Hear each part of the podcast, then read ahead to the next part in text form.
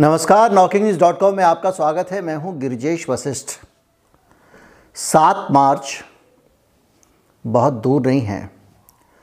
सात मार्च को आखिरी चरण का मतदान होने वाला है और आखिरी चरण का पाँच राज्यों के चुनाव का जब मतदान होगा तो उसके बाद जब अगला दिन आएगा तो इस देश में पेट्रोल के दाम बढ़ेंगे। दिवाली से चार नवंबर से इस देश में पेट्रोल के दाम नहीं बढ़े हैं और चुनाव आयोग ने बढ़ते दामों के कारण चुनाव के नतीजों पर असर ना पड़े राज्यों के चुनाव में केंद्र। इस बात को ध्यान में रखकर तेल के दाम बढ़ाने पर रोक लगा दी है। अब तेल के दाम जब बढ़ेंगे, असल मसला ये है कि तब कितना बढ़ेंगे। एक रुपया, दो रुपया, चार रुपया या दाम नीचे आ जाएँगे? क्या होने वाला है? क्या 25 परसेंट दाम बढ़ेंगे? 50 परसेंट दाम बढ़ेंगे? खोपड़ी पे बम गिरने वाला है? क्या होने वाला है? कोई नहीं जानता है। लेकिन आज हम समझने की कोशिश करेंगे कि दाम कितना बढ़ सकता है। चैनल को सब्सक्राइब कर लें। दोस्तों को शेयर कर दें वीडियो। उसके बाद हम शुरू करते हैं।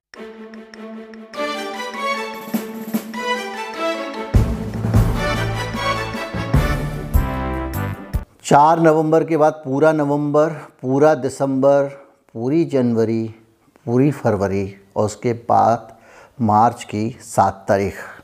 अगर आप सीधे सीधे देखें तो करीब चार महीने मोटा मोटा भारत में पेट्रोल के दाम वहीं की वहीं हैं। और चुनाव आने से पहले, चुनावों की घोषणा होने से पहले पेट्रोल के दामों पे बंदिश लगने से पहले सरकार ने दाम थोड़े कम कर दिए थे। जो लंबे समय से लोग किलसते आ रहे थे तरह तरह के मीम्स बन रहे थे तरह तरह के चुटकुले बन रहे थे तरह तरह से लोग नाराज़गी ज़ाहिर कर रहे थे, मीडिया में कवरेज हो रही थी।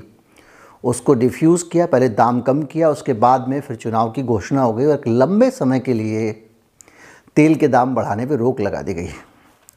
ये उस सरकार का फैसला है, जो सरकार कहती है कि इस देश में पूंजीवादी अर्थव्यवस्था के पैटर्न पे चलना है और तेल के दामों में सरकार दखल नहीं देती है। सरकार की दखलंदाजी तेल के दाम में नहीं होती है। तेल के दाम स्वतंत्र रूप से तय होते हैं। जब दाम बढ़ते हैं तो सरकार यही लॉजिक देती है और अब ये लगातार इतने समय तक दाम नहीं बढ़ रहे हैं तो सरकार का कोई लॉजिक नहीं है, लेकिन अब हम आते हैं टॉपिक पे। टॉपिक ये है कि दाम कितना बढ़ेंगे। अभी तक का आप अगर हिसाब किताब रखें, अभी तक का पूरा हिसाब निकालें जो मैंने आज निकाला है तो उसके हिसाब से सात साल में, पिछले सात साल में सबसे रिकॉर्ड लेवल पे तेल के दाम पहुँचे हुए हैं। कौन से तेल के? कच्चे तेल के दाम। जहाँ से तेल कंपनियाँ दाम तेल खरीदती हैं और भारत में चुनाव के कारण दाम नहीं बढ़ रहे हैं। इसका मतलब राम राम, बाप बाप कर रही होंगी, दुखी हो रही होंगी, सर पीट रही होंगी तेल कंपनियाँ, घाटे में जा रही होंगी, घाटे में जाएँगी तो बेच देंगे। लेकिन एक बार भी बोल नहीं पा रही हैं। सात साल में सबसे अधिक दाम बढ़े हैं और जब से नवंबर से टॉप लेवल पे दाम चल रहे हैं और जब से नवंबर से इन्होंने कीमतें नहीं बढ़ाई हैं तब से इन पूरे तीन महीने, साढ़े तीन महीने, चार महीने में कोई भी दाम नहीं बढ़ा है। और आज की स्थिति में आप आएँ तो छः रुपये लीटर के करीब नुकसान घाटा, प्रॉफिट हटा दीजिए, बाकी चीज़ें हटा दीजिए, डीलर कमीशन हटा दीजिए, जीएसटी हटा दीजिए। घाटा तेल कंपनियाँ झेल रही हैं और तेल नब्बे रुपये पर बैरल के रेट पर पहुँच गया है। और अब इसकी यात्रा और आगे होने वाली है। मैं इसलिए कोई पुराने रेट की तुलना नहीं कर रहा हूँ कि इतने रुपए बैरल था तो ये रेट था, क्योंकि सरकार तेल के दामों पे टैक्स के साथ इतना खेल करती है तो आप अंदाज़ा नहीं लगा सकते कि इतने रुपए बैरल पे क्या रेट जाएगा। कोई नहीं अंदाज़ा लगा सकता। लेकिन जो हालत है, उसमें 10 डॉलर की बढ़ोतरी हो चुकी है तीन महीनों में। जो अस्सी रुपये के आसपास था नब्बे रुपये के आसपास पहुँच गया मोटा मोटा तेरह परसेंट के आसपास रेट इन दिनों में बढ़ चुका है। सौ रुपये अगर डीजल का रेट है तो एक सौ, पेट्रोल डीजल का रेट है तो एक सौ तेरह रुपये तो वैसे ही ये क्रूड ऑयल का रेट हुआ है और जो रेट के ऊपर मुनाफे लगते हैं, डीलर कमीशन लगता है उसके ऊपर, लगती है, बहुत सारी चीज़ें लगती हैं। तो आप ये मान के चलिए कि इस बार एक सौ बीस रुपये एक सौ पच्चीस रुपये तो जिस दिन खुलेंगे दाम, उस दिन हो जाएँगे। लेकिन रुकिए, अभी जल्दबाजी मत करिए। तेल के दामों को बढ़ने के पीछे अभी और भी फैक्टर हैं। ये तो एक मोटा मोटा जो दाम अभी तक बढ़ गए हैं, उसका मामला है। लेकिन सिर के ऊपर यूक्रेन और रूस का तनाव भी है। अब आप कहेंगे, रूस और यूक्रेन के तनाव से हमें क्या फ़र्क पड़ता है? हमें फ़र्क ये पड़ता है कि यूक्रेन एक ऐसा देश है जो सोवियत संघ के होने तक रूस से मिला हुआ था। यूक्रेन की आधी आबादी आज भी रूस के साथ जाना चाहती है और वो यूक्रेन अमेरिका समर्थक नेटो से जा मिला है या मिलने की कोशिश कर रहा है, बल्कि उसने नेटो की सदस्यता मांग ली है। रूस का कहना ये है कि हम चारों तरफ़ से वैसे ही नेटो के सदस्य देशों से घिरे हुए हैं और यूक्रेन भी चला जाएगा तो रूस की चारों तरफ़ से अमेरिका घेराबंदी करने में नाकामयाब हो जाएगा। तो वो ये कह रहा है कि यूक्रेन के लोग भी मानते हैं कि इसको रूस का हिस्सा होना चाहिए, इसलिए हम इसको रूस में मिलाएँगे। और जैसे ही यूक्रेन को रूस में मिलाने की पुतिन कोशिश करेंगे, जितने नाटो देश हैं अमेरिका के नेतृत्व में अमेरिका को भी ना, नाटो जो है जब यूनिपोलर वर्ल्ड हो गया जब अमेरिका ही सर, सरताज हो गया और रूस नहीं रहा जिसके खिलाफ नाटो तैयार किया गया था तो वैसे भी नाटो को बरकरार रखने के लिए भी अमेरिका को कोई ना कोई कहानी चाहिए वरना लोग देश कहेंगे भाई ठीक है ख़त्म करो अब क्या मतलब है इस नाटो का? अब तो यूएसएसआर है ही नहीं अभी तो अब तो सोवियत संघ है ही नहीं। तो अब क्या हो रहा है कि नाटो के जो देश हैं सारे के सारे वो रूस पे दबाव बना रहे हैं कि आप यूक्रेन पे हमला करके यूक्रेन को अपने पास नहीं मिला सकते। रूस कह रहा है, यूक्रेन तो हमारा ही हिस्सा था। और अब आप हमारी घेराबंदी कर रहे हैं रूस की। रूस ने वहाँ पे सेनाएँ पहुँचा दी हैं, तगड़ी तगड़ी डिप्लॉयमेंट फौज की हो गई उधर से नाटो ने भी सेनाएँ बढ़ा दी हैं। अब अगर रूस का नाटो से युद्ध होता है तो यूरोप के बड़ी संख्या में देश हैं और दूसरे देश हैं, उनको तेल की सप्लाई रूस बंद कर देगा। रूस तेल का बहुत बड़ा उत्पादक है इतना बड़ा उत्पादक है कि उसने कई देशों को तबाह कर दिया सिर्फ़ दाम गिरा के।